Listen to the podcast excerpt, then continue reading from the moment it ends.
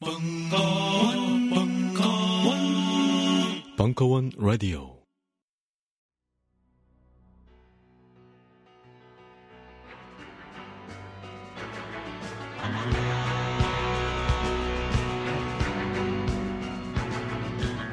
강, 헌. 세상의 모든 음악 장르를 섭렵한 남자. 강헌이 들려주는 전복과 반전의 순간 두 번째 시즌 11월 매주 금요일 저녁 7시 30분. 사회의 흐름을 바꾼 바로 그 순간을 총 다섯 번에 걸쳐 전하는 놀라운 강의. 벙커원 홈페이지에서 신청하세요. 강, 헌. 전복과 반전의 순간. 시즌 2 11월 벙커원.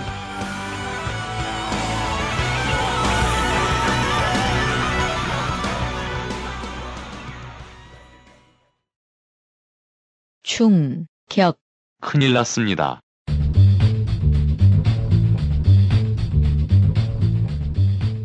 카카오 페이지에 벙커원 특강이 떴습니다. 이제 카카오 페이지 어플에서 하나씩 골라 마음대로 동영상 서비스를 시청할 수 있습니다. 안드로이드 사용자를 위해 출격했습니다. iOS도 곧 진출합니다.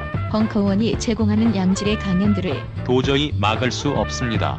런칭 기념으로 무료 이용권도 3장이나 쏩니다. 미쳐 날뛰고 있습니다. 벙커원 어플도 모자라서 카카오 페이지까지 이제 멤버십이 없어도 골라서 결제가 가능하다니 안드로이드 사용자들 뭐합니까? 어서 카카오 페이지로 달려가지 않고 카카오 페이지에서 벙커원 특강을 검색하시라. iOS 사용자는 조금 더 기다리시라. 벙커원 어플과 카카오 페이지 골라보는 재미. 벙커원, 벙커원, 벙커원 특강은 평산네이처 아로니아진, 주식회사 사이들의 소다 스파클, 포켓 EBS와 함께합니다. 본 광고야말로 여러분들께 양질의 팟캐스트를 들려드릴 수 있는 원동력이 됩니다.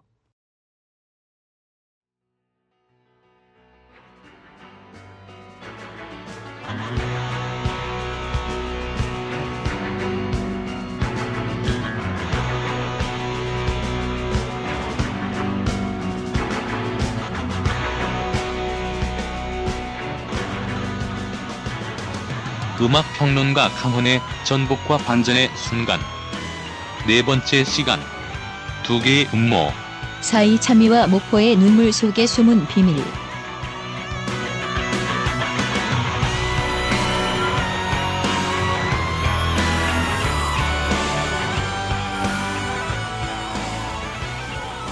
반갑습니다.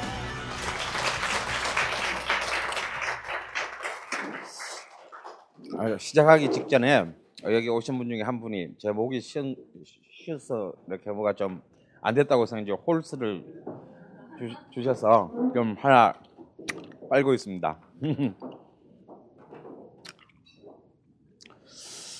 음. 야, 이 참 어떻게 보니까 벌써 이제 아, 네 번째가 됐네요. 오늘은 아 바로 오늘의 우리나라의 그 대중음악 문화를 있게 한 어떤 탄생의 순간을 갈 거예요. 어쩌면 영화나 드라마를 한 편 보는 것과 같은 어떤 그런 내용들이 있을지도 모릅니다. 네, 오늘의 핵심은요, 음모예요. 아, 저는 우리 한국인들이 결코 역사에 대해서 어, 관심 없는 그런 국민이라고 생각하지 않는데 이상하게도 20세기 이후에는 왠지 우리의 역사가 굉장히 은폐되거나 혹은 왜곡되거나 어쩌면 지금 오늘의 우리를 있게 한 굉장히 중요한 일들이 지난 100년간에 많이 일어났는데 많은 부분들이 혼돈 속에 빠져 있어요. 그리고 또 뭐 역사 교과서 판문점을 통해서 알지만 무슨 이렇게 뭐 정권이 바뀔 때마다 학교의 교과서가 지금 뭐 끊임없이 바뀌는 굉장히 참 혼란스러운 시대입니다. 그런데 그럴 수밖에 없는 것은 역사는 지나간 과거의 것이 아니죠. 끊임없이 이 순간에 우리의 존재를 증명하는 굉장히 치열한 접전지입니다. 그렇기 때문에 정말 우리의 역사에서 어디서 어떤 것이 어떻게 시작되고 그것을 어떻게 평가하는가라고 하는 것은 사실은 옛날에 once there was 이게 아니고 지금 오늘의 이 순간에 우리의 모든 것에 대한 판단을 결정한다는 것이죠. 가령 한 예를 들어서 여러분들은 어떻게 생각하십니까? 만약에 20세기 100년의 대한민국의 역사에서 우리 역사에서 가장 뼈아픈 순간 혹은 뼈아픈 사건 하나를 가장 가슴 아픈 역사적 사건 하나를 뽑는다고 한다면 여러분들은 어떤 사건을 지목하시겠습니까? 5.18. 네. 어, 아니, 정답이 없다니까. 또, 김구 암살. 예. 김재규가, 예. 아, 쏜 다음에 잘못한 거. 어. 아, 그 말 하니까 김재규가 박정희 당시 대통령을 암살한 날이 언제인지 아시죠? 1979년 10월 26일인데요. 꼭 70년 전 그날에 무슨 일이 일어난 줄 아세요? 1909년 10월 26일 날 안중근이 이토 히로부미를 하얼빈에서 쏜 날입니다. 그게 딱 날짜도 똑같은 70년 만에 일어나는 거예요. 또, 뭐 많은 일이 일어났잖아요. 예, 6.25가 일어났습니다. 다음에 하늘 합방, 하늘 합, 예, 나라를 읽기도 했어요. 여러 가지가 일했죠. 저희 좀 다, 다, 다 5.18부터 시작해서 굉장히 가슴 아프고 슬픈 사건들입니다. 이 모든 것이 모여서 한국의 현대사가 만들어졌는데, 누군가 나보고 우리 20세기에서 가장 불행한 날을 뽑으라고 한다면 저는 1949년의 반민특위의 좌절을 저는 뽑고 싶습니다. 왜냐하면 나라 빼앗길 수 있습니다. 아, 전쟁에서 지면 식민지가 되는 거지 뭐. 우리만 나라를 빼앗겨봤나요? 전 세계의 거의 대부분의 나라들은 어떤 순간에든지 국권을 상실한 적이 있어요. 그런데 중요한 것은 다시 되찾았을 때 그 이전의 역사를 제대로 청산하지 못한다면 얼마나 많은 대가를 그 이후의 시간이 물어야 하는지를 사실은 49년 반민특위의 좌절이 우리에게 가르쳐 줍니다. 자, 이, 이런 정말 어찌 보면 거대한 대하 드라마와 같은 바로 그 20세기 100년 동안에 한반도는 이제 지금은 이미 대한민국과 조선민주주의 인민공화국이라는 두 나라로 쪼개졌고 그걸 통해서 이제 대한민국의 아이덴티티 정체성이 지금 이 순간까지 만들어졌습니다. 그럼 이 거대한 모든 분야 역사적 흐름 속에서 우리는 그 중에서도 가장 작, 뭐 어쩌면 협소하다 보면 협소할 수 있는 문화의 역사, 또 그 문화의 역사 안에서도 또 더 들어가서 음악의, 음악 문화의 역사를 보겠는데요.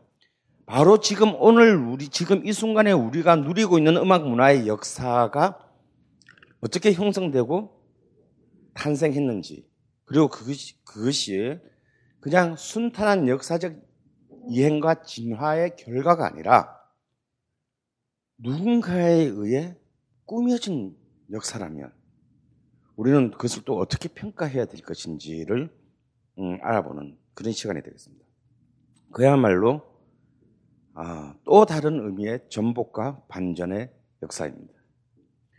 그 두 개의 이제 키워드는 사회 찬미와 1926년 8월 달에 발표되었던 사의 찬미라는 노래와 1935년에 발표되었던 목포의 눈물이라는 겁니다. 자, 이 두 노래는 제가 다 보내드렸으니까 다 들으셨나요? 사실 다 뭐 아는 노래고 특히 목포의 눈물은 고 김대중 대통령의 또 18번이었기 때문에 더 유명하죠. 사회찬미 이번에 처음, 내가 이번 게 처음 들어봤다. 예. 어 그래도 꽤 많이 그 전부터 많이 아시는 거죠. 사회 사회찬미라는 것은 좀 요즘 젊은 분들은 모르시겠지만요. 저 노래와 똑같은 제목으로 영화가 두 번이나 만들어졌어요. 그리고 이 건물의 주인의 부인인 윤석화가 주인공으로 뮤지컬로도 만들어졌고 연극으로는 수십 번 만들어졌어요. 네, 놀라운 것은요. 이 사이참미라는 이름의 이 영화가 1972년에 안현철 감독이 처음 만들었고 1989년에 김호성 감독이 두 번째로 만들었는데 그 두 여주인공은 72년 영화에는 문희 그리고 89년 영화의 주인공은 장미희예요. 당대 최고의 여배우들이 이 영화의 주인공이 되었는데 다 흥행에 성공했어요. 혹시 이 영화 보신 분? 예, 없군요.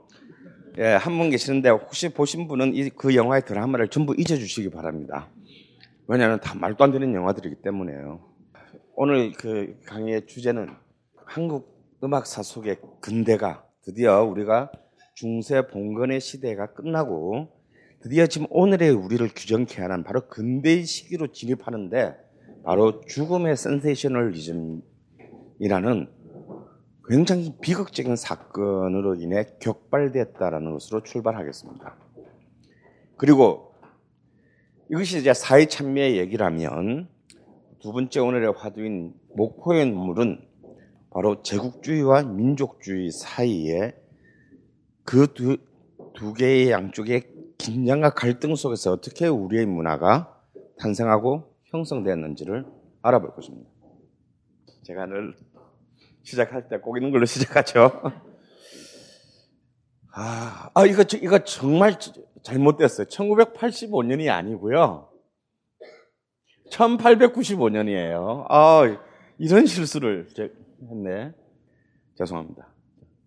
1895년 아주 추운 12월 30일 날 절, 지금은 전라북도 땅으로 되어 있죠. 전라북도 순창에서 굉장히 중요한 일이 하나 일어났어요. 지금으로부터 100 한 한 20몇 년 전 무슨 일이 일어난지 그냥 겐또로라도 맞춰볼 사람. 예? 이날 우리 20세기 이 이후에 지금 이 순간까지의 굉장히 모든 것을 결정 지을 수도 있었던 사건이 일어났어요.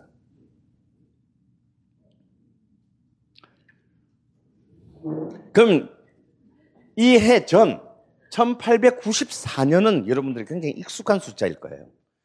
1894년에 뭐가 일어났죠? 예, 네, 가보 개혁이라고 부르는 옛날에는 가보 경장이라 그랬죠. 그것도 일어났고 또 가보니까 가보 농민 전쟁, 가보 농악, 동학 교도들에 의한 가보 동, 동학 혁명이 일어난 해예요. 아, 이날 그 1년 뒤인 1895년 12월 30일 순창에서 가보 농민 전쟁의 지도자 전봉준이 체포된 날입니다. 저는 이, 이 날이 굉장히 중요한 날이라고 생각해요. 우리의, 우리의 근대사의 운명을 가로지는 날이라고 저는 봅니다. 저 혼자서. 네, 이 꼭 전봉준이 나올 때 등장하는 부주인공의 한명 있어요. 그게 누구냐면 제가 보기엔요. 민비예요, 민비. 민비는 바로 이해 같은, 같은 해, 가을, 늦가을에 이른바 일본 낭인들에 의해서 참살되었습니다. 그러니까 민비하고 민비가 죽고 죽임을 죽음을 당하고 어, 전봉준이 체포당한 게 거의 한 두 달 정도 사이에요. 여러분 명성 황후라는 어, 지금 한국을 뭐 대표하고 브로드웨이도 진출했다라는 풍문이 있는 뮤지컬이 있었어요. 국민 뮤지컬이라 그러죠. 뭐 보신 분도 많으실 것 같아요. 그리고 이미연이 또 주연을 해서 아예 드라마로도 만들어졌어요. 물론 이 명성황후의 텍스트를 제공한 사람은 이문열이 쓴 소설 여우사냥입니다. 여우사냥, 뮤지컬 명성황후, 그리고 TV 드라마 명성황후에 이르기까지 민비의 이야기는 다 또 다 블록버스터 대박난 작품들이에요. 어마어마하게 됐어요. 저는 이 작품, 저는 십- 지금부터 십몇 년 전에 명성황후 뮤지컬의 초연을 보러 예술의 전당에 갔다가 보다가 너무 기가 막혀서 그냥 일막 보고 나왔습니다. 만약 제 손에 폭탄이 있었으면 무대에 던지고 나오려고 그랬어요. 한마디로 이런 씨발년이 무슨 우리의 국모야. 기절하는 줄 알았어요. 그래서 절대로 이런 작품은 흥행이 되어서는 안 된다. 내가 여기에 도움이 될 수는 없다라는 마음으로 중간에 나왔는데 대박이 터지, 터졌어요.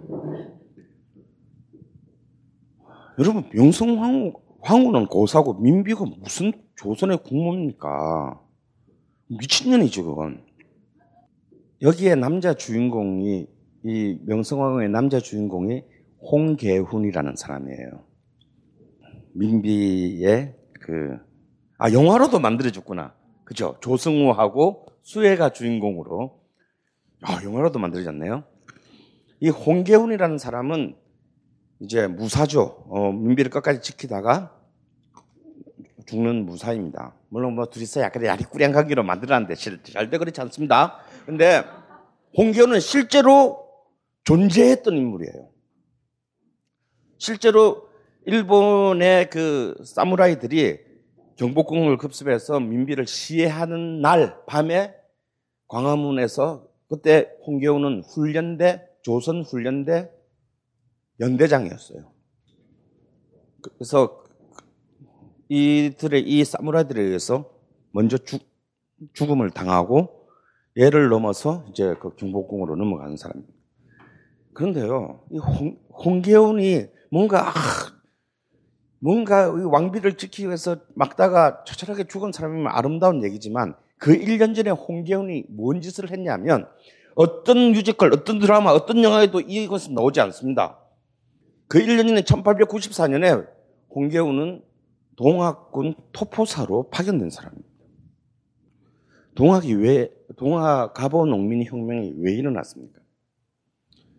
알다시피 민비는 굉장히 비천한 가문주, 그러니까 뭐 양반 계급이긴 하지만 완전히 몰락한 집안에서 태어났어요. 하지만 섭정을 했던 대원군이 더 이상 외척들, 풍량조씨, 뭐 안동입시 이런 외척들의 스스로, 스스를 벗어나서 왕권을 강화, 자기 아들의 왕권을 강화시킬 목적으로 굉장히 약한 집안의 며느리를 데리는데 이게 완전 오판이었다. 민비는 대원군을 갖다가 완전히 그냥 그냥 짤짤이 하듯이 갖고 놀았다. 그래서 1895년이 되기 전까지 20년간에 걸쳐서 이 민씨 일파는 완전히 모든 조정을 장악하게 돼요. 그 오빠, 뭐 사촌 오빠, 동생, 뭐 이런 애들이 완전해서 그 어떤 외척보다도 강력한 족벌의 권력을 만들었고, 그리고 이미 조선 후기부터 문제가 되긴 했었지만 매간 매직이 조선 왕조 내내 이때처럼 이 민실파에 의해서 개판이 된 적이 없어요. 가보농 민진정이 왜 일어났나? 바로 이들의 매간 매직으로 인한 그런 정말 깜냥이 안 되는 함량이 되지 못하는 도저히 목민간이 될 수 없는 수준의 과- 지방 관리들이 너무나 짐승과 같은 수탈들을 해냈기 때문에 더 이상 농민들이 견뎌낼 수가 없었기 때문입니다. 결국 가보 농민 전쟁의 가장 큰 원인 제공자는 바로 족벌 민씨 일가의 수장인 민비예요. 그런데 이것이 다- 갑오 농민 전쟁은 단순한 민란이 아니죠. 민란이라고 하- 우리는 한 5천 번쯤 민란이 있었어요. 우리 역사에. 이게 또 한국의 이 다- dynamic Korea를 이 증명하는 거라고 제가 언젠가 말씀드린 적이 있죠. 일본은 민란의 역사가 없습니다. 일본에, 일본은 밑바닥에 있는 애들은 가만히 있어요. 그러니까 쇼군끼리, 장군끼리 너 싸워서 빨리, 누가 이겨라 빨리. 그럼 우리는 이긴 편에 가서 지배를 받으면 되지. 근데 한국인은 달라요. 족도 없으면서 마음에 안 들어. 에이 씨바 하고 엎고 난 뒤에 존나 후회해. 아, 내가 그때 내가 또왜 성질을 부렸지? 그래서 이제 목이 댕강 날아가면서 아, 씨, 내가 왜 그랬냐 그러면서 그리고 또 까먹고 또 해. 이게 정말 이 dynamic Korea의 가장 본질은 민란이에요. 예. 일단 순간 욱하는 걸 참지 못하는 거. 어. 그러니까 우리 홈쇼핑에 이제 이 그 구매에서도 드러나죠. 바로 다음날 아침이면 후회할 것을 우리는 일단 결제를 하고 봅니다. 그러고 난 뒤에 생각을 해요. 왜 샀지 이걸? 조금만 생각하면 안 사는 건데. 그러고 이런 짓을 일주일에 한 번씩 반복한다 이거야. 그런데 가보 농민 전쟁 이제 일본의 이제 그 식민 사관은 동학란이라고 하는데 동학란이라고 하면 안 돼요. 가보 농민 전쟁 혹은 가보 농민 혁명이라고 해야 됩니다. 혹은 동학 혁명이라고 해야 되는데 이것은 그 이전에 5천 번 가까이 났던 밀란하고 달랐어요. 뭐가 달랐습니까? 규모에서도 달랐지만 본질적으로 다른 점은 뭐냐면요. 이건 밀란이 욱하는 마음에 일어난 게 아니고 이 밀란에는 새로운 시대를 향한 새, 로운 비전, 철학과 노선이 있다라는 거예요. 다시 말해서 새로운 질서에 대한 대안적 질서의 규범을 갖고 있었다라는 겁니다. 비전을 갖고 있었다는 겁니다. 세계관을 갖고 있었다라는 거예요. 그러면 이건 단순히 고부군수 조병갑의 학정에 반대한 전라북도 지역의 동학교도 및 그에 찬동한 농민들의 밀란이 아니에요. 이거는 혁명입니다. 그 혁명의 슬로건은요. 지금도 저 정읍 그 가보 농민 전적지 황토현에 가면 깃발로 세워져 있어요. 몇 달 전에 갔다 왔는데 딱 세 세 단어로 이루어져 있죠. 여러분의 고등학교 국민윤리 시간에 다 배운 말입니다. 뭡니까? 인내천이다 이거야. 여러분 인내천 하면 그냥 어, 뭐 사람이 곧 하늘이다. 그래서 라고 생각하십시오. 이것은 굉장히 중요한 철학이에요. 19세기에 이미 우리는 그게 도달했다는 겁니다. 사람이 곧 하늘이다는 철학적인 우주, 우주와 인간의 관계이기도 하지만 굉장히 현실 정치적인 발언입니다. 사람이 곧 하늘이다라고 하는 것은 모든 모든 인간이 하늘과 같이 존엄한 존재이다라는 뜻도 있지만 또 다른 의미로는 무슨 의미에 안에 숨어 있냐면 여기에 하늘천은 임금을 상징하는 말이에요. 그래서 중국에서 임금을 뭐라고 했습니까? 천자라고 했잖아요. 하늘의 존재라는 이 정치적으로도 정치적인 개념이기도 해요. 그러니까 모든 인간이 곧 뭐다? 그냥 아무리 그 상민이든 뭐 천민이든 모든 인간이 곧 임금인이라는 말입니다. 이 말은 우리나라 지금 헌법 제1조 2항의 내용이에요. 그러니까 사실은 이 동학의 이 이념에는 아, 이제 봉건의 질서는 끝내고 이른바 개벽, 새로운 세상을 우리는 만들겠다라는 명확한 목표의식이 있었던 겁니다. 이때 북쪽, 그러니까 북쪽, 북, 한강 북쪽에 동학의 접주는 최시영이었어요. 남쪽은 전봉준이었습니다. 최시영은 사실 이 이런 무력적인 전복에 대해서 굉장히 부정적인 입장이었습니다. 근데 분위기가 돌아가니까 어쩔 수 없이 결국 가담해서 이것이 비록 고부에서 시작했지만 전라북도에서 시작을 했지만 이제 보훈 집회를 지나면서 전국적인 양상으로 갔고 결국은 당시 조선 조정도 이들의 요구에 굴복해서 발발한 지 3개월 만에 강화 조약을 맺고 일부분을 수용한다. 근데 이것은 사실은 관계였죠. 시간을 번 겁니다. 그리고 민비는 뭘 합니까? 청나라에게 군대를 요청한다. 자국의 자기의 백성을 죽이기 위해서 외국의 군대를 불려들었습니다. 이것이 한국의 근대의 불행한 출발이에요. 청나라 군대가 딱 들어오니까 이미 그 전에 맺었던 텐진 조약에 의해서 일본군도 어 야, 새끼야, 니, 본래 우리가 니 혼자 못 들어가게 했잖아. 니들 왔으니까 우리도 들어와야지. 하고, 일본군 7천, 일본군 7천 명이 인천으로 상륙했어요. 하, 그렇게 해서 이제, 아, 2차 동학 전쟁이 발발하고, 이른바 모든 그 신식 장비로 무장한 일본군에게 그냥 죽창과 화승총 정도밖에 무장되지 않은 훈련되지 않았던 군사적으로 훈련되지 않았던 동학군은 철저하게 괴멸당해요. 그리고 이제 그 마지막이 이제 우금치 전투다예요. 우금치 전투에서 거의 동학군 3만 명이 몰살 당합니다. 그때 일본군 전사자 수가 몇 명인 줄 아세요? 일본군 전사자 수는 한 명입니다. 그 한 명이 죽을 때 그, 그 고개에 3만 명이 몰살됐어요. 일본군이 전사자는 한 명인데요. 병으로 죽은 사람은 36명이었어요. 그 자연재해로 죽은 사람은 36명이고 전쟁으로 죽은 사람은 한 명이에요. 정말 치욕의 역사입니다. 그걸로 끝난 게 아니에요.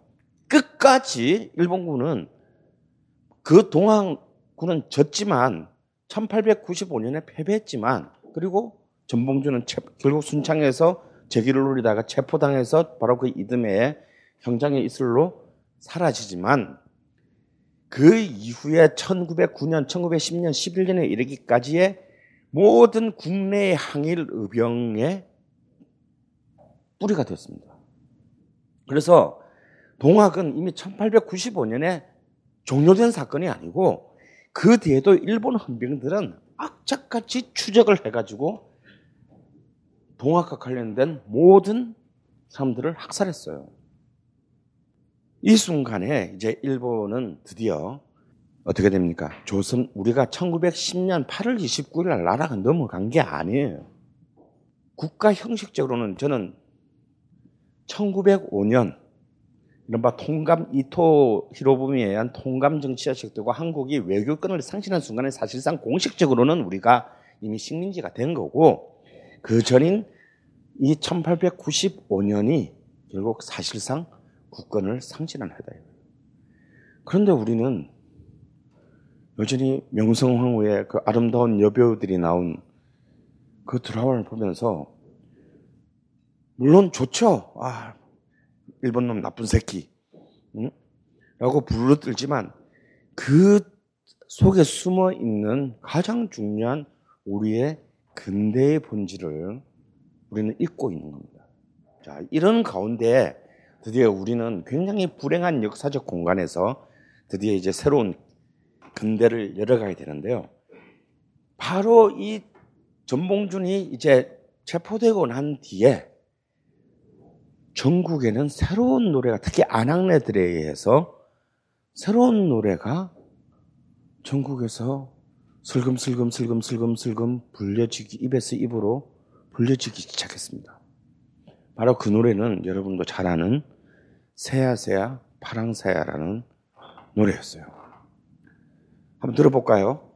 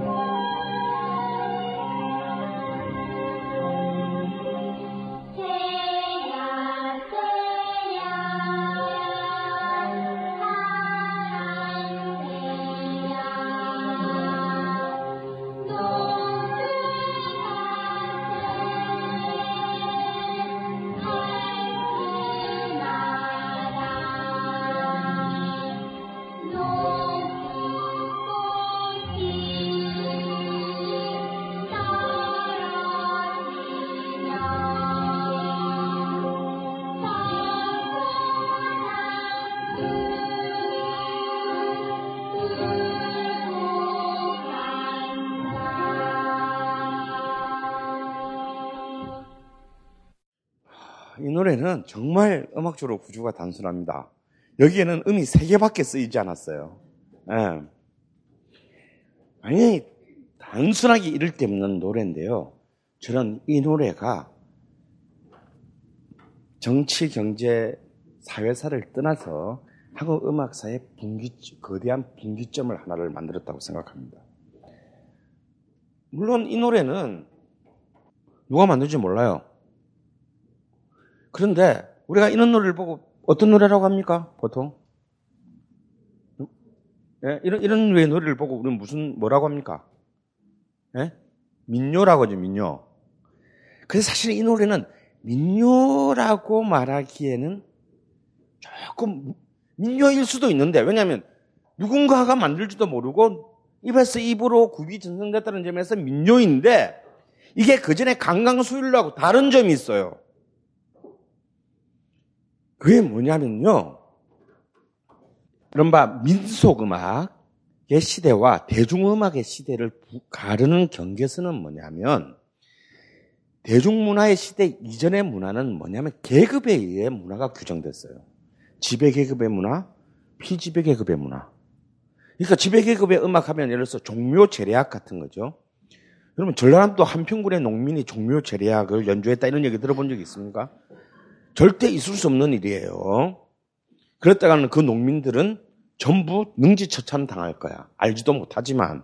왜? 종묘제례악은 그, 그냥 양반이 아니라 왕, 왕실의 음악이기 때문이다. 계급에 의해 규정되고 또 피지배 계급의 문화인 민속 문화는 지역에 의해 규정이 됐어요. 왜? 입에서 입으로 전해지다 보니까 높은 산이 가로막거나 깊은 강이 가로막으면 전파 끝이다 이거야. 여러분 아리랑 한번 생각해 보세요. 청천 하루는 별도 많고 인해 갔으면 수십도 많다. 뭐 진도 아리랑이 있고 날 좀 보소 날 좀 보소 물량 아리랑이 있고 해가 뭐 해가 질라나 바람이 불라나 어쩌고 저쩌고 하는 정선 아리랑 다 아리랑이래. 근데 노래 가수다 들고 곡조다 들고 완전 놈인데 다 아리랑이래. 이는 아리랑이 한 530개쯤 있습니다. 그러니까 여러분 첫 시간에 했던 뉴올린즈의 흑인 재즈문을 생각해 보세요. 얘들은 그냥 자기들끼리 왜 오늘 연주가 내일 연주가 다를 수밖에 없습니까? 악보를 기록할 수가 없기 때문에 연주가 내일 똑같은 곡을 연주해도 내일은 어디서가 틀려진단 말이에요. 마찬가지로 입에서 입으로 사람과 사람이 전파되다 보니까 이것은 지역적 한계를 갈 수밖에 없다. 강강술래는 남, 전라남도 이쪽의 문화이지 환경북도에는 강강술래가 없다 이거야. 그런데 이 새야새야 파랑새야는 민요는 만들어진 방식이나 전파되는 방식은 민요와 같지만 우리나라 피지배 계급의 노래 역사상 최초의 전국 차트 1위 버전입니다. 전국에서 전국의 아낙네들이 이 노래를 부를 때 왜? 동학 전쟁의 전선이 전국이었기 때문이다 이거야. 이 파랑새가 무엇을 말하느냐에 대해서는 두 가지 썰이 있어요. 하나는 당시 동학군을 토벌하던 일본군의 군복이 파란색이었습니다. 그래서 일본군을 지칭하는 것이라고 하기도 하고 또 파랑새라고 하는 것은 팔왕새, 여덟 팔자의 임금왕자, 전봉준의 전자를 의미한다라고 하는데 의미로 보면 일본군이 맞아, 맞아요. 새야 새야 파랑새야 녹두밭에 앉지 마라. 전봉준의 별칭이 녹두장군이었잖아요. 녹두꽃이 떨어지면 청포장수 울고 간다. 근데 더 놀라운 얘기는요. 이것이 내가 전국 차트 1위 버전이라고 했잖아요. 실제로 정읍 지역에 새야새야 파랑새야라는 그 지역에 진짜 오리지널 민요가 있었다라는 거야. 근데 그 오리지널 민요의 선율은 지금 우리가 알고 있는 이거랑은 완전히 다른 노래예요. 그러니까 결국 우리가 지금 방금 여러분이 들었던 이 세야세야 파랑세야는 그 이전에 피집의 계층에 의해서 만들어졌던 노래와는 다른 방식으로 만들어져서 다른 방식으로 전파됐다라는 점은 확실히 다른 노래다라는 거예요. 그러니까 여전히 아직 자본주의적인 형태의 대중음악은 아니지만 그렇다고 해서 그 이전에 강강솔레와 같은 민속 음악이라고 분류하기도 어려운 굉장히 경계의 문지방을 밟고 쓰이는 굉장히 과도적인 뭔가 어떤 시대에서 새로운 어떤 체제의 시대로 이행하는 와중에 만들어진 노래라는 점은 확실하다. 하지만 이 노래가 우리 우리 노래의 어떤 그때의 시발점은 들을 수 있을지인정 바로 근대의 노래다라고 하기는 여전히 어, 많은 부분이 기려져 있다.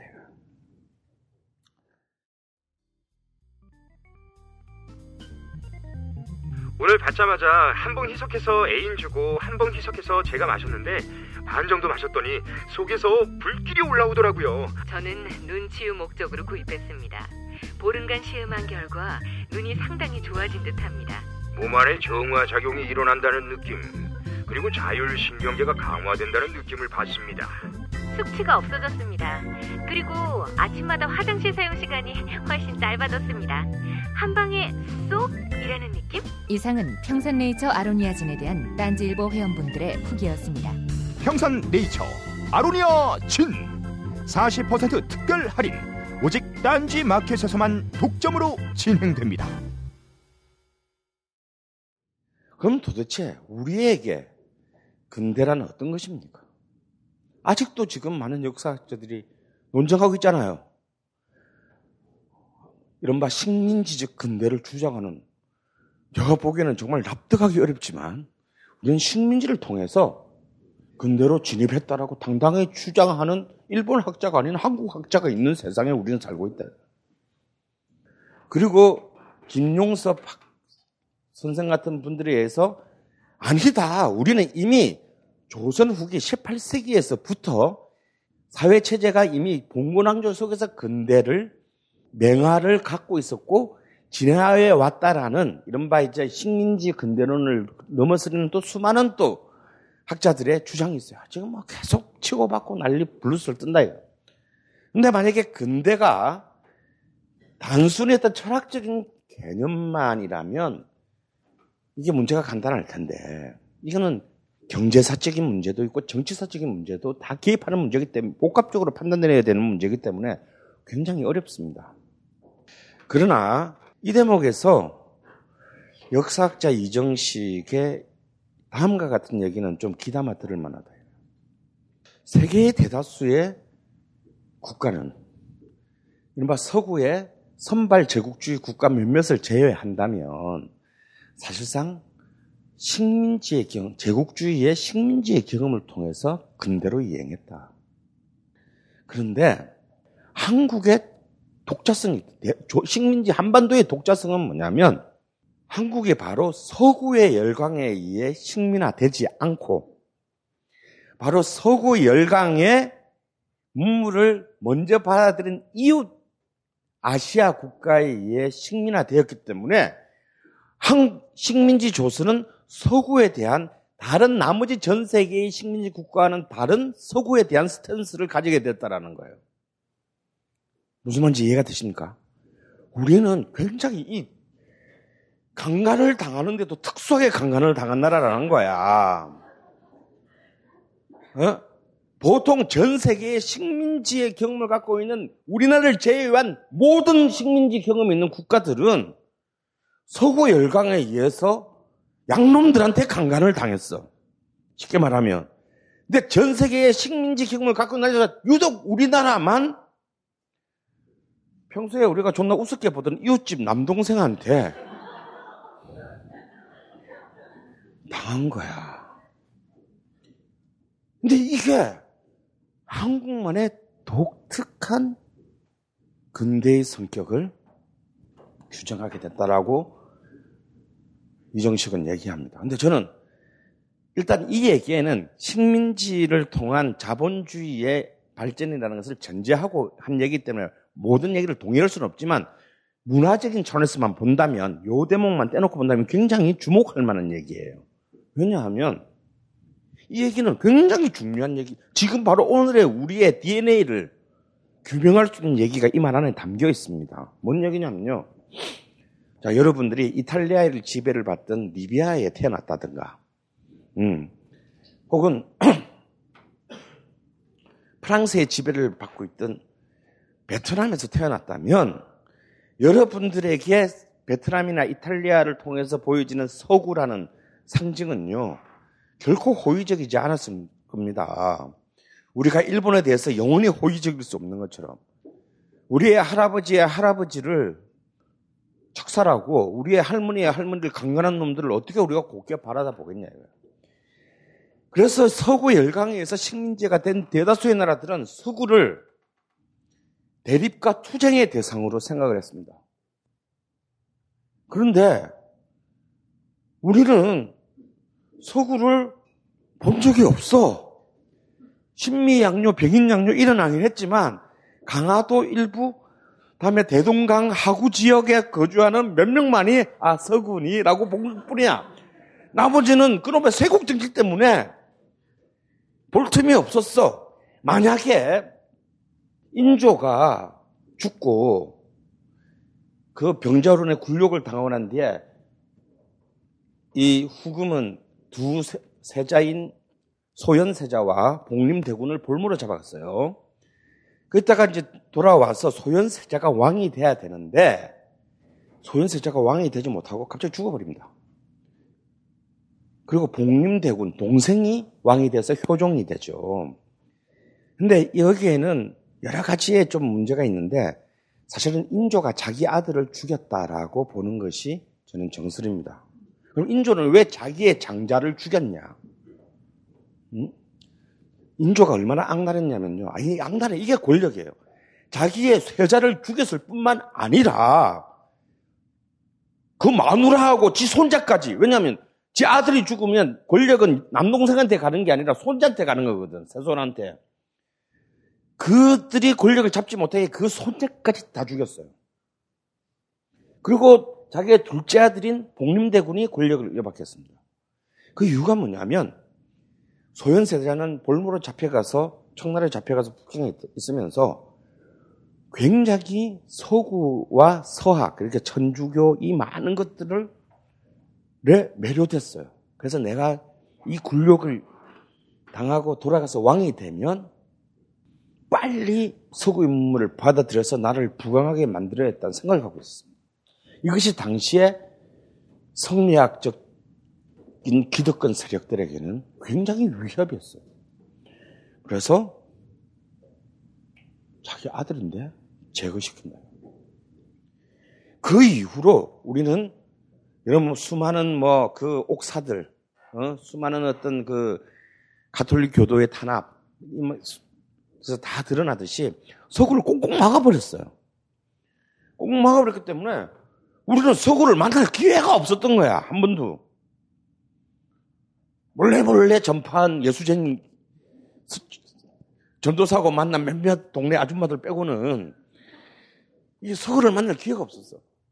그런데 우리는 이웃집 남동생한테 얼굴길에 당하고 보니까 어씨 내가 계속 용돈도 주고 막 기여도 하고 막 못 살 때 밥 쌀도 퍼주고 그랬는데 어, 이런 개새끼가 어디다 대고 방언나서 어 내가 왜 당했지라고 생각해봐. 그때서야 정신을 차리고 보니 아 쟤들은 서구라는 것을 우리보다 한 3, 40년 앞서 받아들였구나. 그래서 강하게 되고 갑자기 시작해 힘이 세져가지고 날 덮쳤구나. 라는 걸 알게 됐어요. 그래서 전 세계의 나머지 모든 식민지 국가의 민중과는 달리 한국인들은 아직 서구가 똥인지 된장인지 찍어보지도, 먹어보지도 않았어. 그런데 서구를 대립과 투쟁의 대상으로 보지 않고 구원과 동경의 대상으로 바라보게 되었다라는 거예요. 검증해보지도 않은 상황에서 우리는 자기를 지배했던 일본 제국주의에 대한 극한적인 정오만큼이나 그 딱그 정오의 벡터 양만큼 만나보지도 못한 서구에게 수많은 무의식의 러브콜을 보내고 있었다는 거예요. 그래서 우리는 바로 그런 20세기의 식민지의 경험을 가진 수많은 국가 중에 하나이면서 우리는 서구에 대해서 열렬한 서구빠가 된 유일한 국가라는 거야. 그런데 이또 놀라운 점은 바로 그렇기 때문에 우리가 다음 시간에 얘기하게 되는 나는 케이팝의 중흥이 또 일어난 원인이기도 해요. 우리가 계속 재고 씨발 저 새끼 언젠가 확 씨발 한번 씹어 먹어야 되는데 이런 생각만 하고 있었으면 이게 안 돼. 그러니까 베트남 같은 위대한 국가가 지금 힘든 거야. 얘들은 20세기를 거쳤어요. 전 세계 챔피, 전 현직 챔피언들을 다 싸워서 이긴 전 세계 유일한 나라예요. 예? 프랑스, 영국, 일본, 중국, 미국까지 다섯 번 붙어서 다 이긴 놈들이야.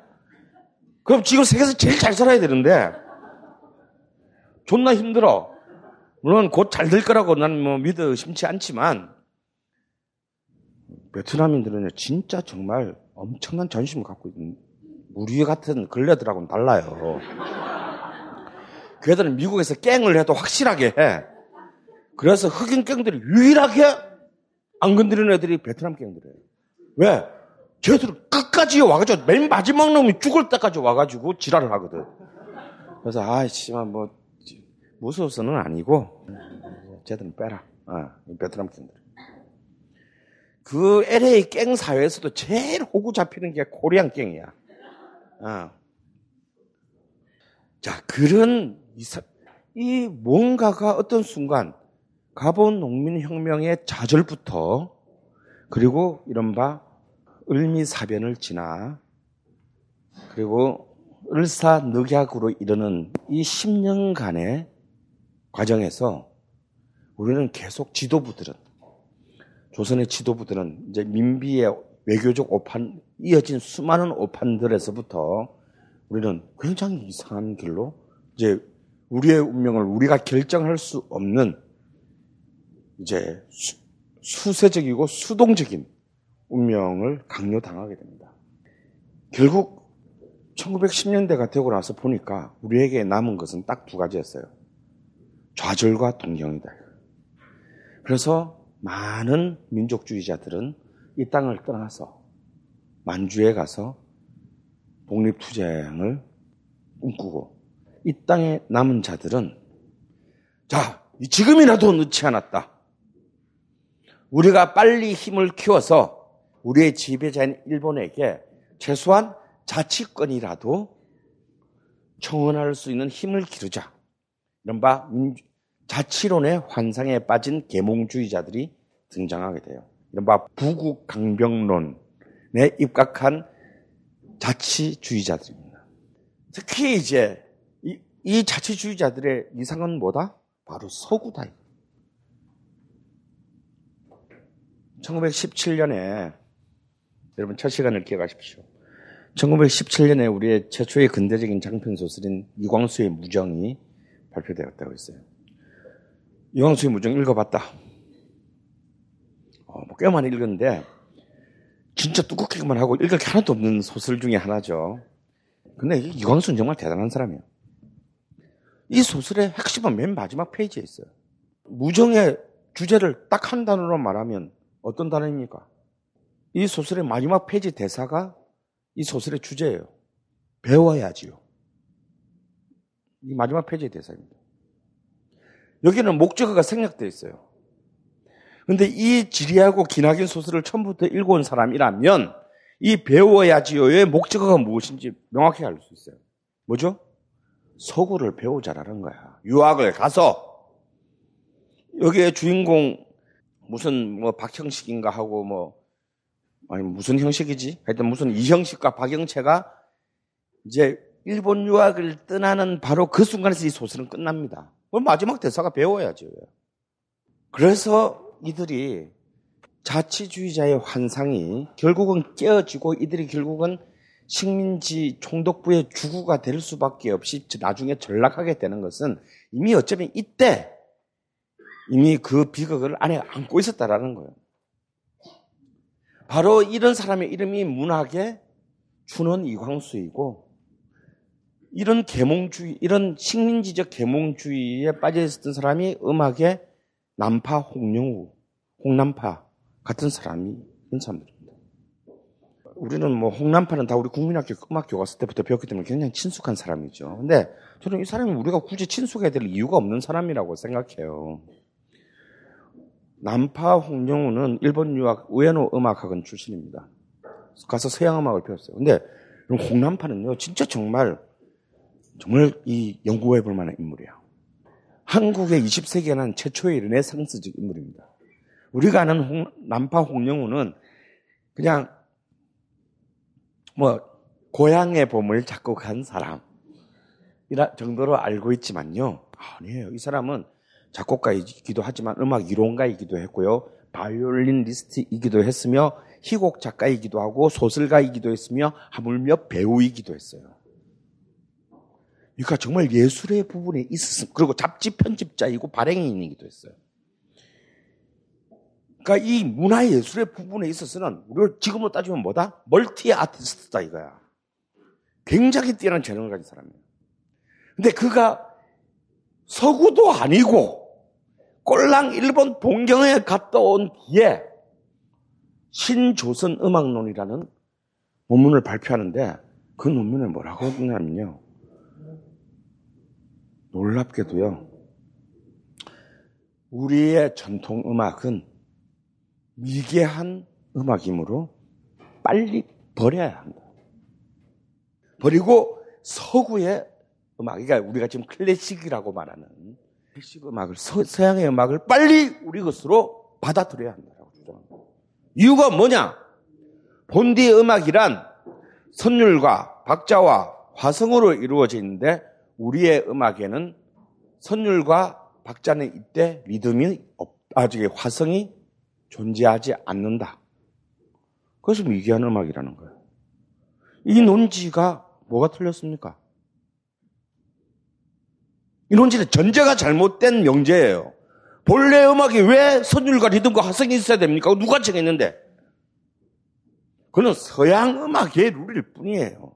근데 그런 부분을 가지고 전체의 본질을 먼저 전제하고 우리 걸 끼워 맞추는 거 하나 없네? 이 이후에 이른바 서양 음악에 대한 거의 사대주의적 맹종인, 맹종의 역사는 1920년대 홍남파의 사상에서부터 지금 이 순간까지 한국을 지배하고 있는 겁니다.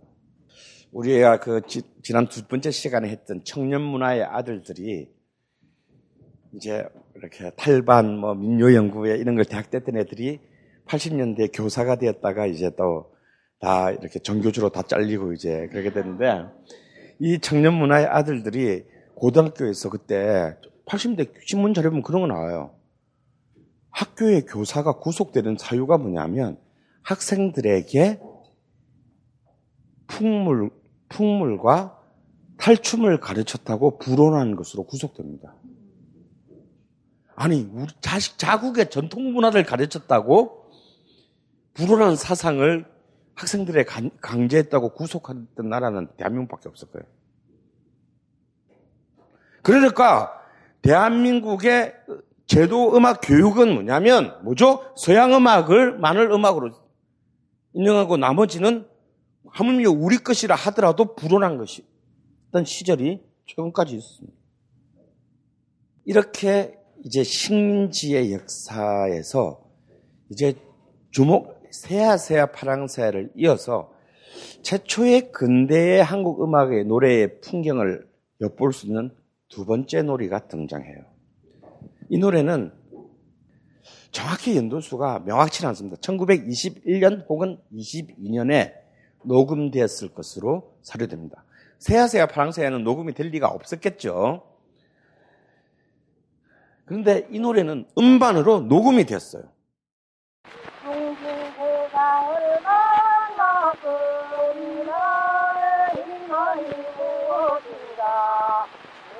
상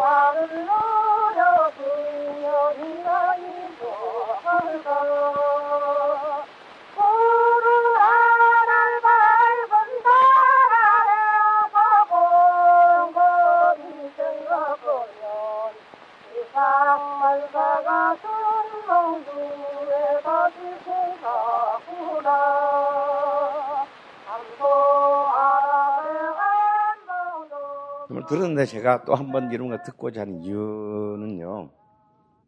이 노래는 지금 누가 부르고 있습니까? 몇 명이 부르고 있어요? 자, 남자예요, 여자예요? 여자. 여자 몇 명? 두 명이 부르고 있죠. 자, 두 명이 부르고 있는데 이 두 명의 두 명의 관계는 어떻습니까? 두 명의 음악적 관계는 어떻냐고요? 쉽게 말해서 쉽게 말해서 서로 화, 우리 요즘 말로 화음 넣어주는 관계입니까? 아니면 뭐죠?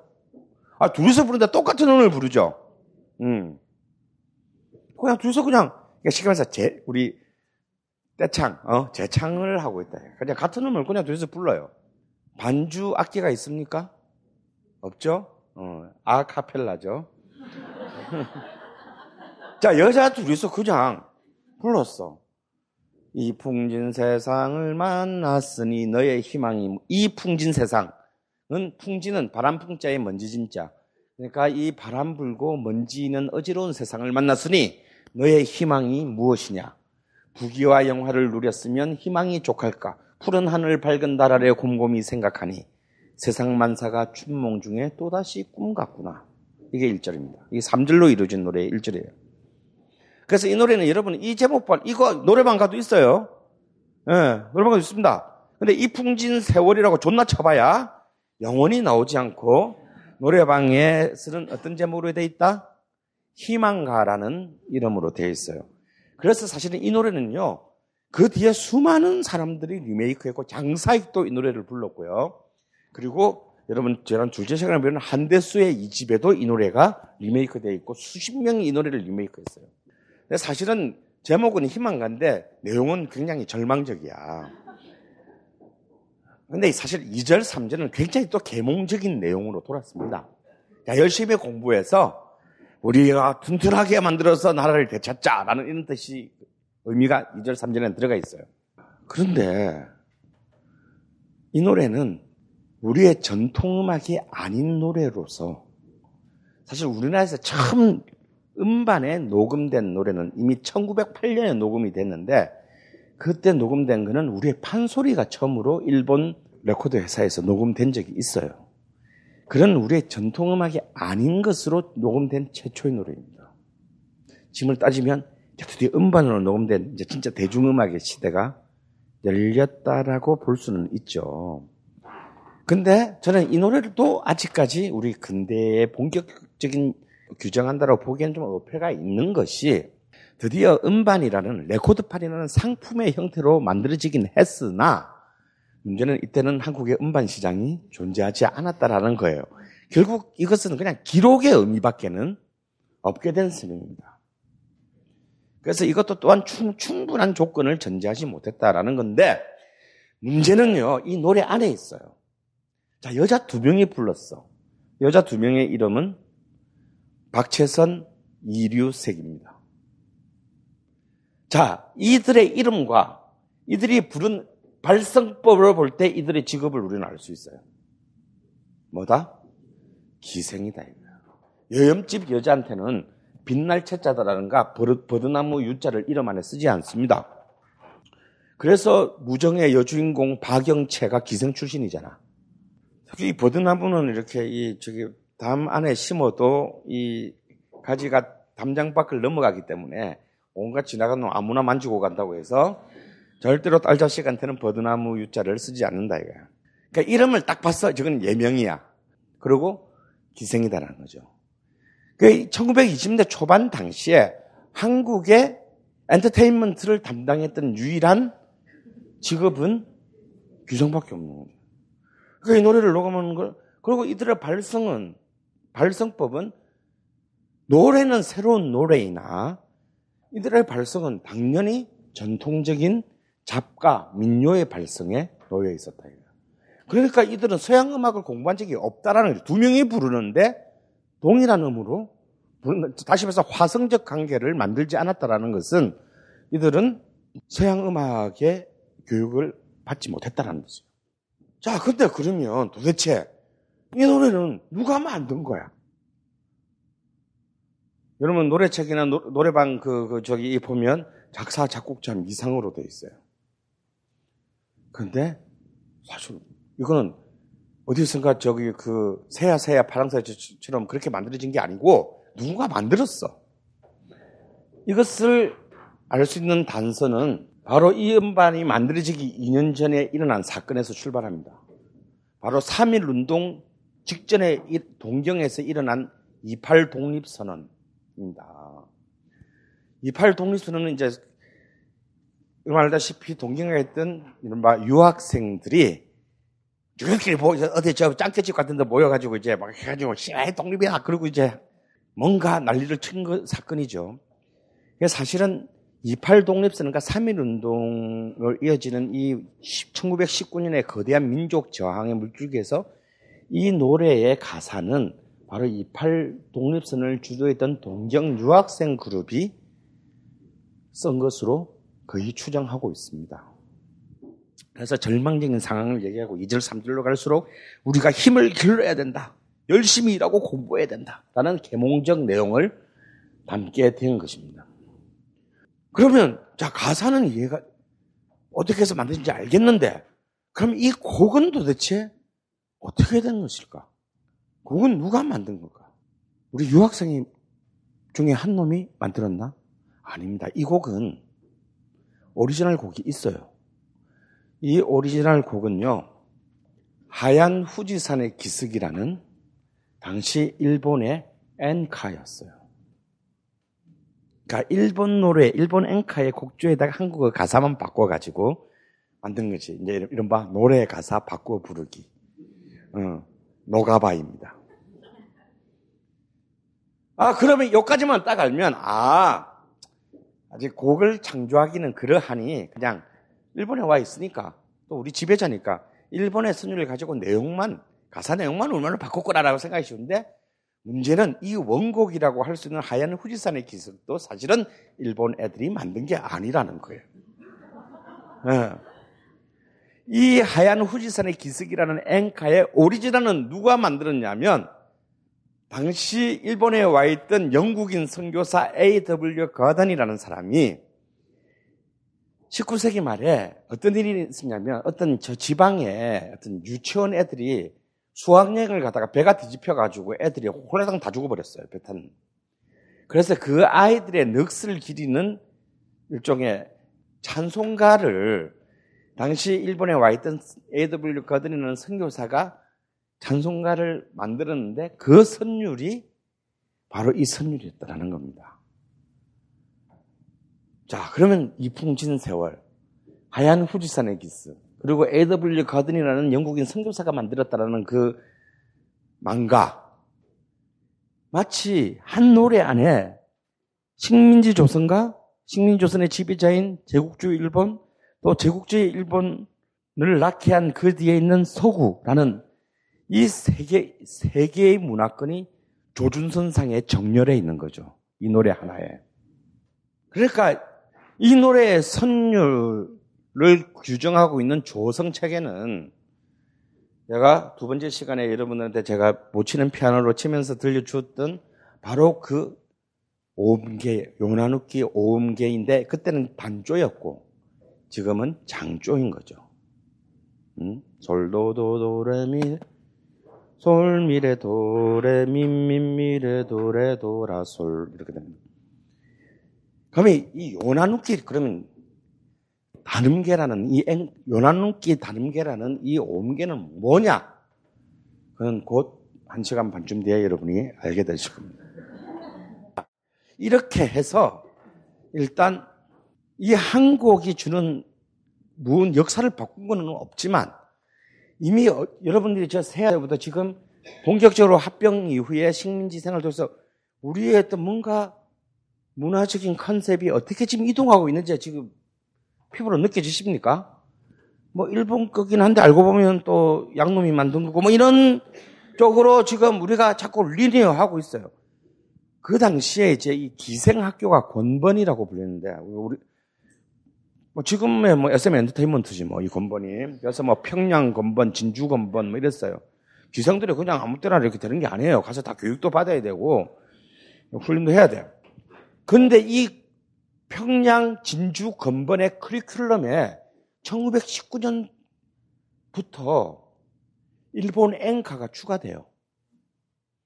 그 전까지 우리 기생들은 우리나라 전통만 했는데 고객들이 점점 일본인들이 많아지면서 어, 모든 엔터테인먼트의 속성은 뭐다? 구매자의 어, 욕망에 따라가야 되잖아. 요구에. 그래서 이제 기생들도 일본의 엔카들을 이제 불러야 돼.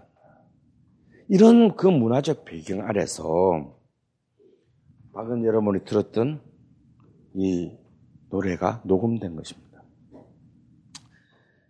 그런데 그렇다 하더라도 지금 이 1920대 초반의 상황의 한국은 아직까지 본격적인 지금 우리가 누리고 있는 것과 같은 그런 문화산업 시장을 가질 수가 없었어요.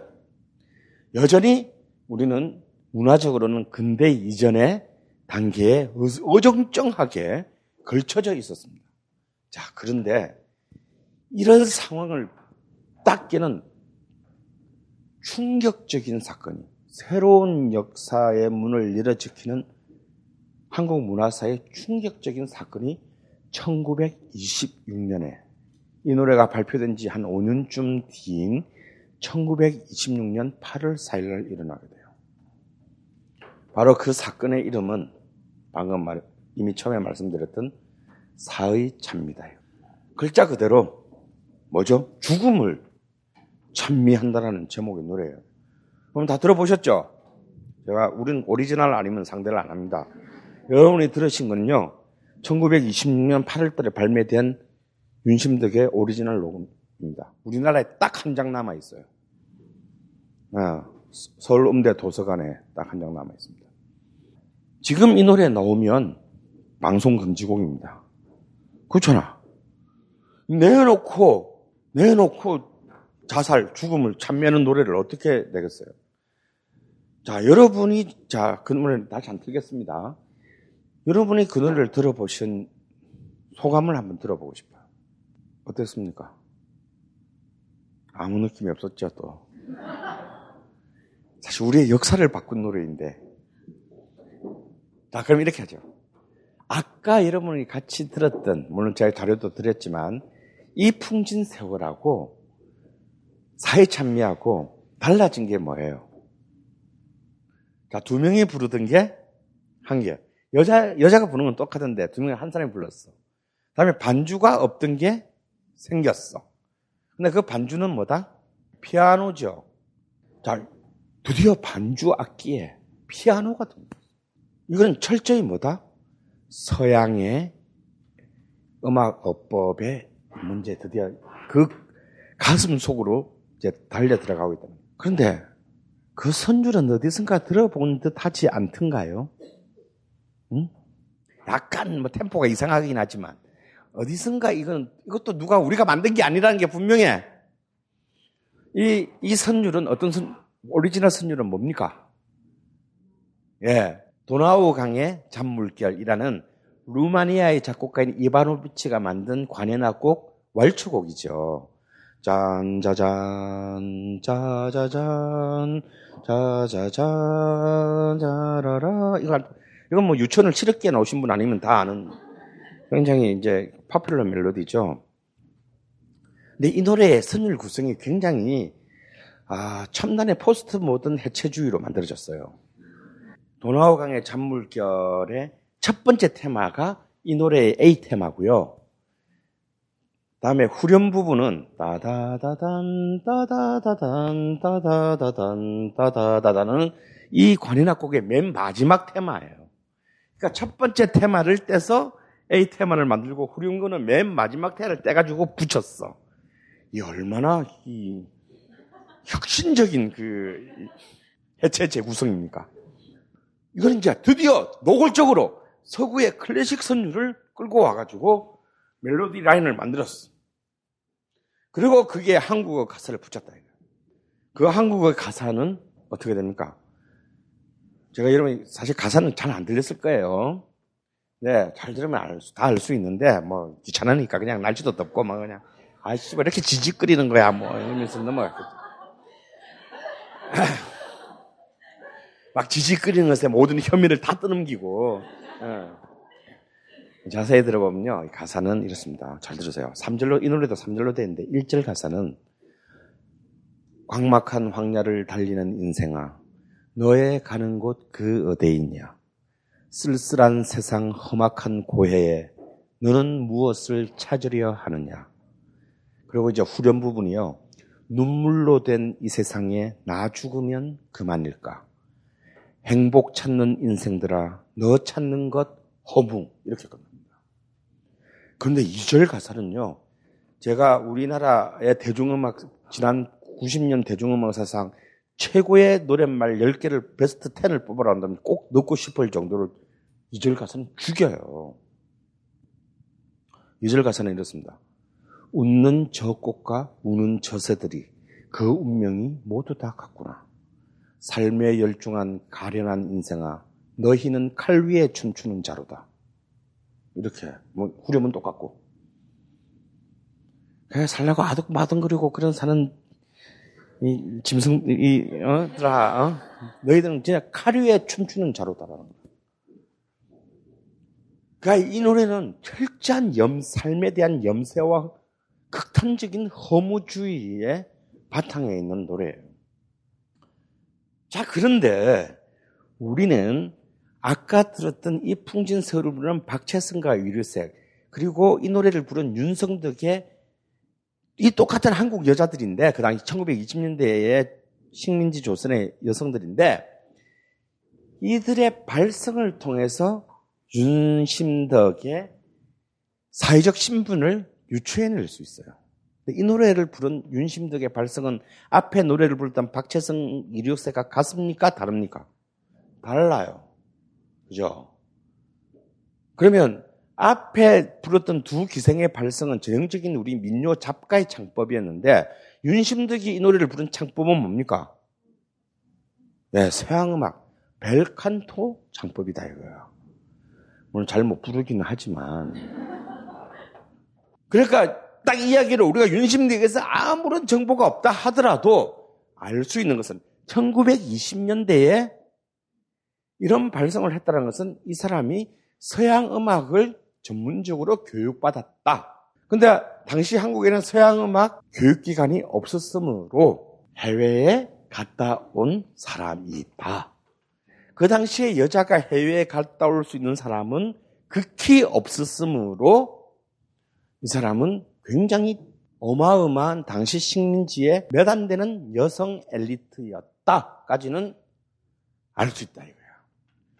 근데 도대체 그럼 도대체 이 노래가 뭘, 뭔 일을 한 거야?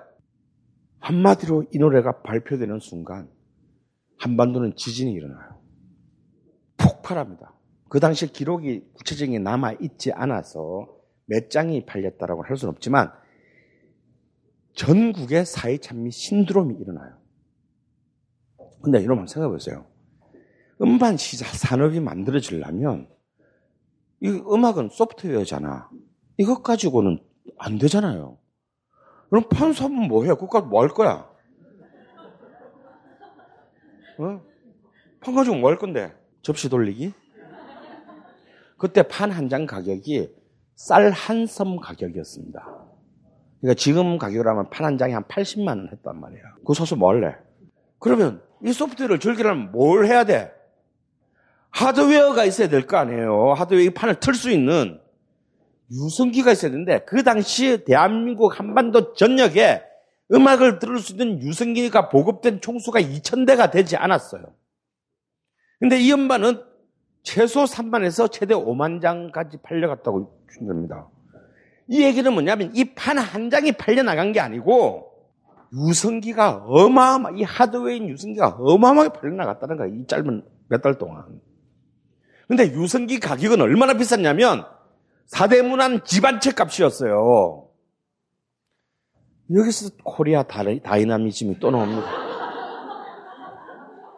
미친 듯이 서울시뿐만 아니라 경성뿐만 아니라 시골의 토호들이 자기 마루에 유성기 한 대쯤 놓고 사회 찬미를 트는 것이 이 정도 내야지가 이 당시에 다 묻지마 구매가 이때부터 이제 시작된다 이거.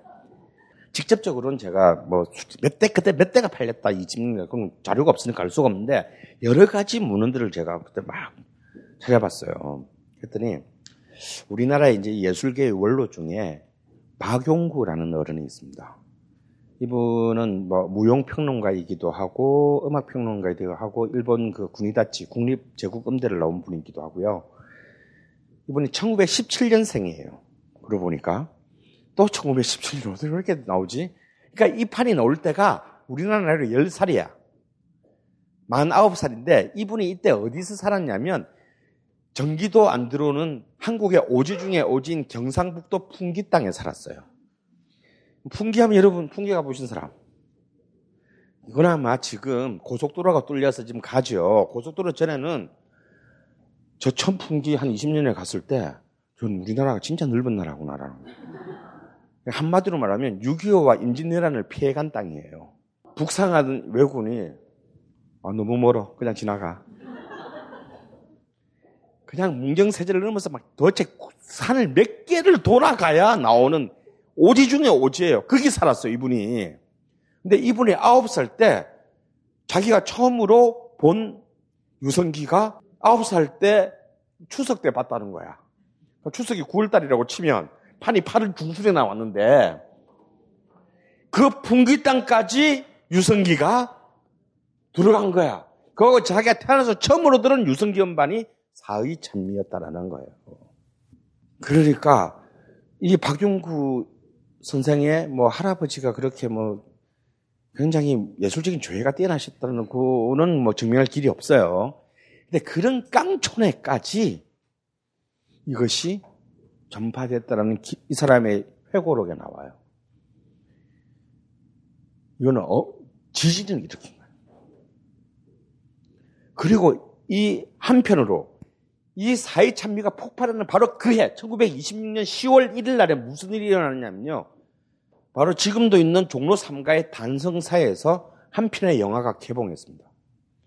이 영화가 한국인이 감독이 만든 이 영화가 대박이 터져가지고 너무나 관객들이 몰려서 기마 경찰이 동원돼서 그때는 뭐 인터넷 예매 이런 게 없었기 때문에 무조건 가서 줄을 서서 이제, 이제 표 끊는 순서에 들어가야 그 완전 종로 3가가 아수라장했는데 이 영화는 춘사 나온규의 아리랑입니다.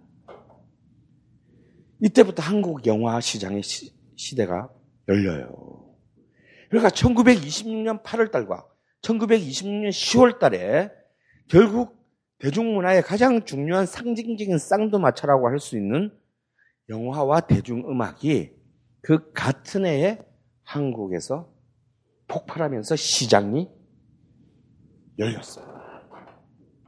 저는 그래서 이때를 한국의 어떤 근대적 산, 음악적 근대의 산물이라고 할 수 있는 대중음악의 시대가 시작된 원년이라고 저는 주장합니다. 시장이 형성되었기 때문에.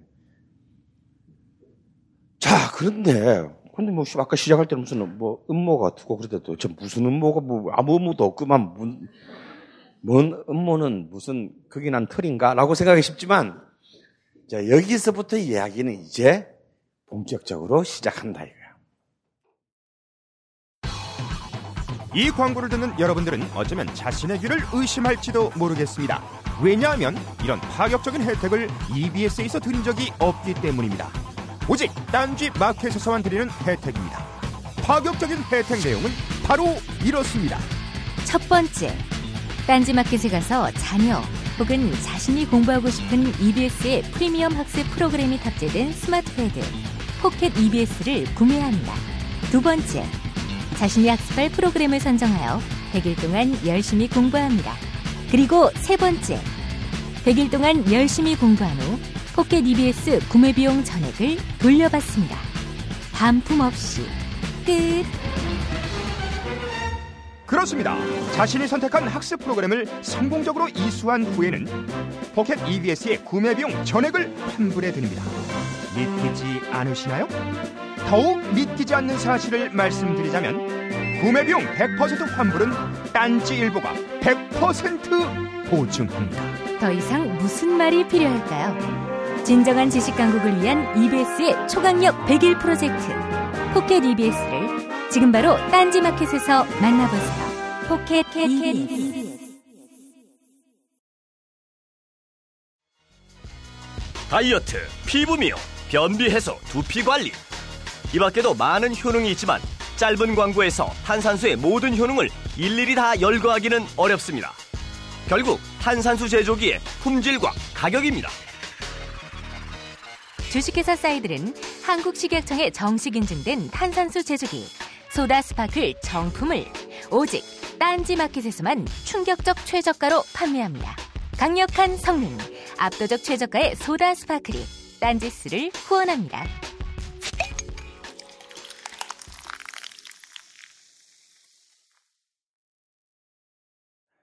이 노래가 이 노래는 왜 성공했을까?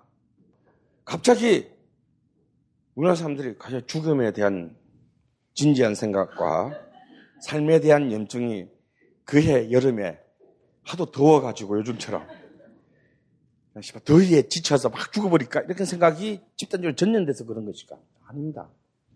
이 노래가 발매되기 2주일 전인 8월 4일 날 동아일보 당시 석간이었던 동아일보 사회면 톱기사의 제목이 현해탄의 정사라는 굉장히 자극적인 사회면 톱 기사가 뜨게 되는데 그 기사 내용이 뭐냐면 바로 홍남파하고 본래 저기 윤심덕이 우에노 음악학원 동경 고등보통음악학원의 동기예요.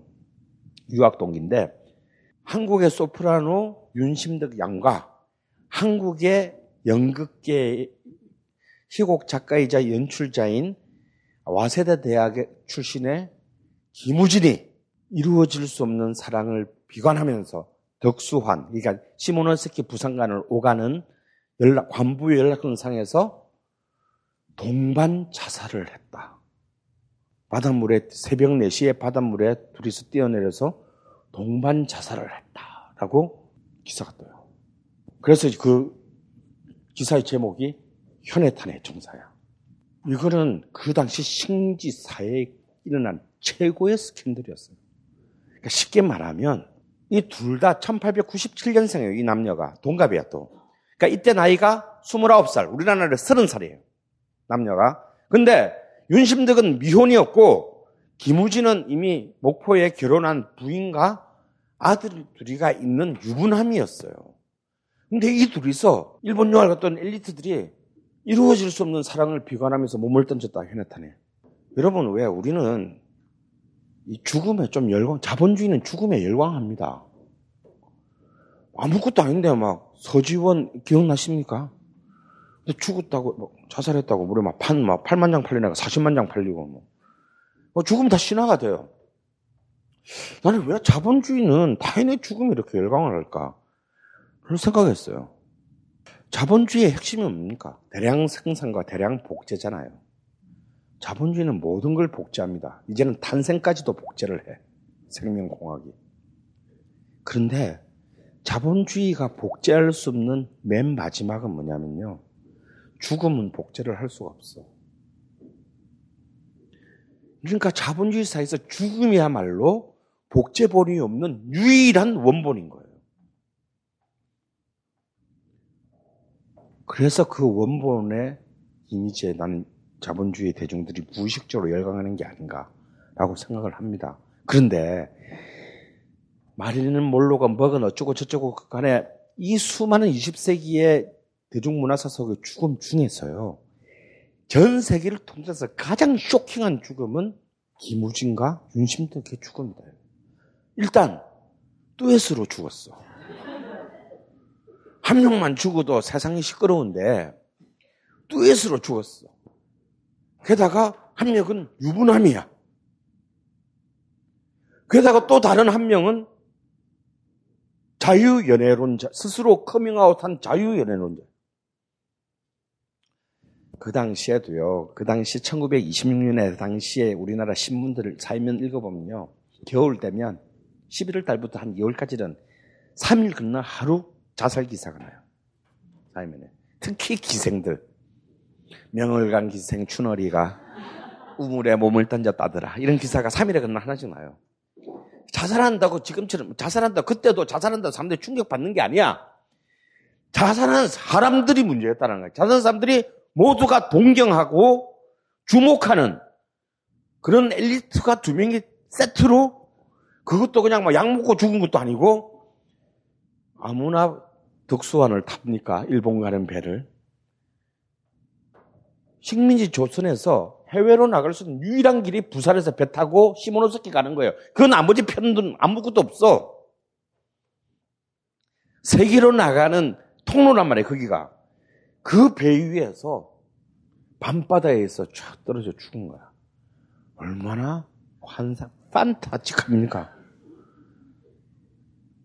이거는 쉽게 말하면 지금 딱 따지면 뭐 하겠냐면 지금 내일 유부남인 박찬욱 감독이 결혼 안 한 소프라노인 조수미하고 알고 보니 내연의 관계였고 이 둘이 이루어질 수 없는 사랑을 비관하면서 어 지중해 크루즈 위에서 선 위에서 몸을 던져 자살했다라는 나라 한 3개월 동안 그거 가지고 아마 시끄러울 거예요. 이런 정도의 파괴력이다. 야, 찬호가 미안해.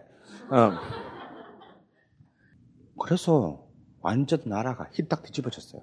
이, 또, 이, 우리는 또, 한국 사람들은 왜 남의 일에 관심이 그렇게 많은지.